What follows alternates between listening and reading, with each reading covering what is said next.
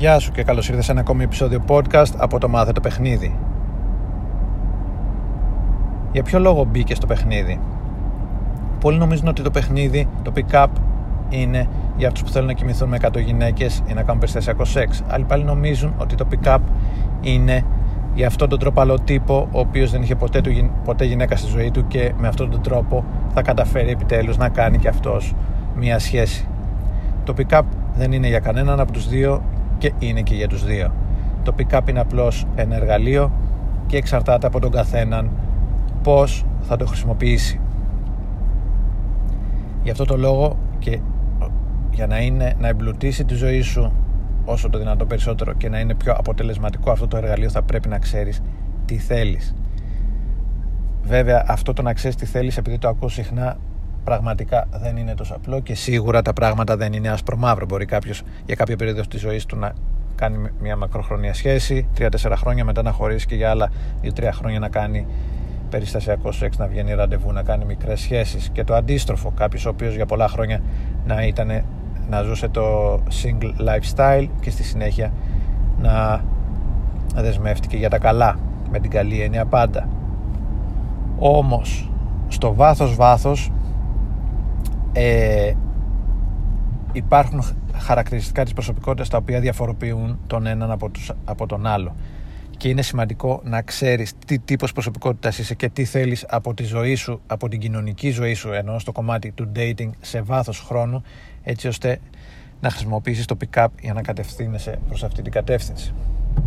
Για παράδειγμα, το ένα extreme είναι ο άντρας ο οποίος θέλει να παντρευτεί 25 χρονών και να κάνει μια οικογένεια με 5 παιδιά το, το άλλο extreme είναι ο άντρας ο οποίος θέλει να παντρευτεί 40 χρονών, να μην κάνει παιδιά, να μην παντρευτεί καν καθόλου και απλά να κάνει σχέσεις πιο μικρές και να διανύει μεγάλες περιόδους που κάνει περιστασιακός σεξ ή και ακόμα είναι μόνος του.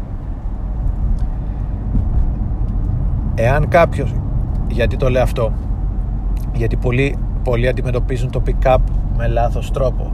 Για παράδειγμα, ε, υπάρχουν τύποι οι οποίοι τους αρέσει να είναι σε σχέση και επειδή πιστεύουν ότι το pick-up πρέπει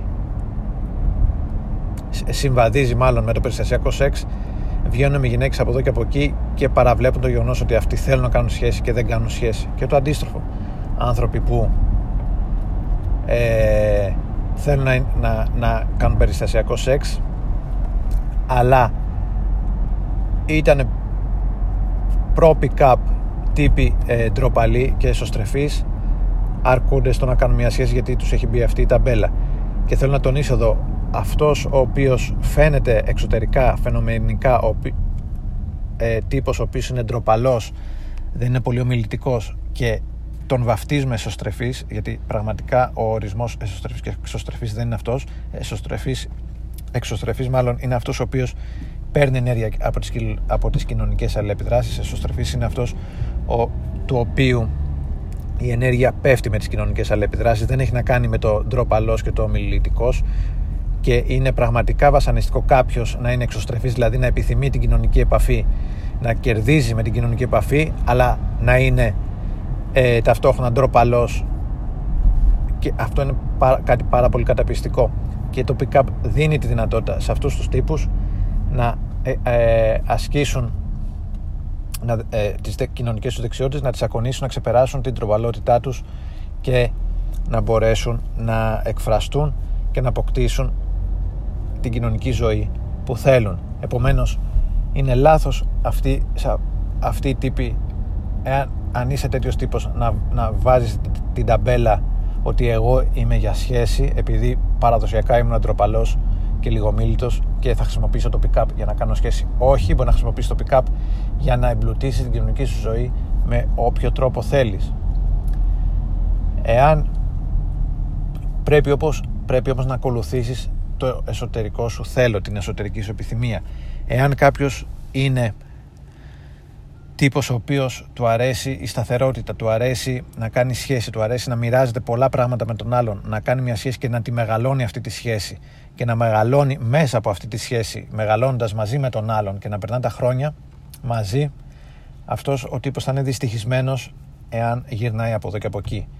Και αντίστροφα, κάποιος ο οποίος είναι χαρακτήρας κοινωνική πεταλούδα και θέλει να πηγαίνει από το ένα λουλούδι στο άλλο, θα είναι δυστυχισμένος εάν ε, εγκλωβιστεί σε μια σχέση. Και δεν λέω ότι η σχέση είναι εγκλωβισμό ούτε απελευθέρωση.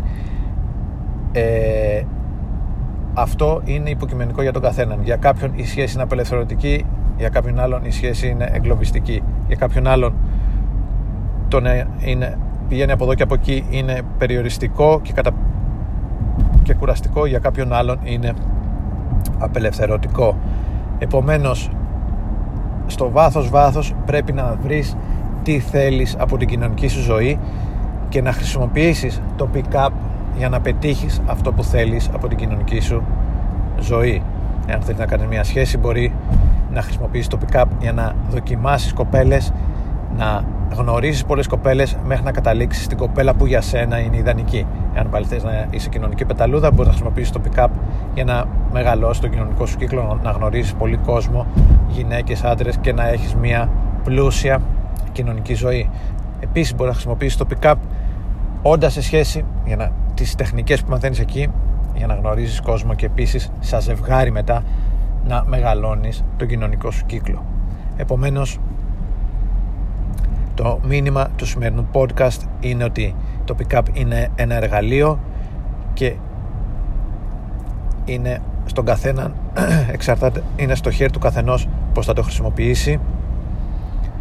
Και για να το χρησιμοποιήσει πρέπει πρωτήτερα ο καθένας να αποφασίσει και να, θέλει, να εντοπίσει μέσα του τι τύπος προσωπικότητας είναι, τι του αρέσει και τι κοινωνική ζωή θέλει να αναπτύξει.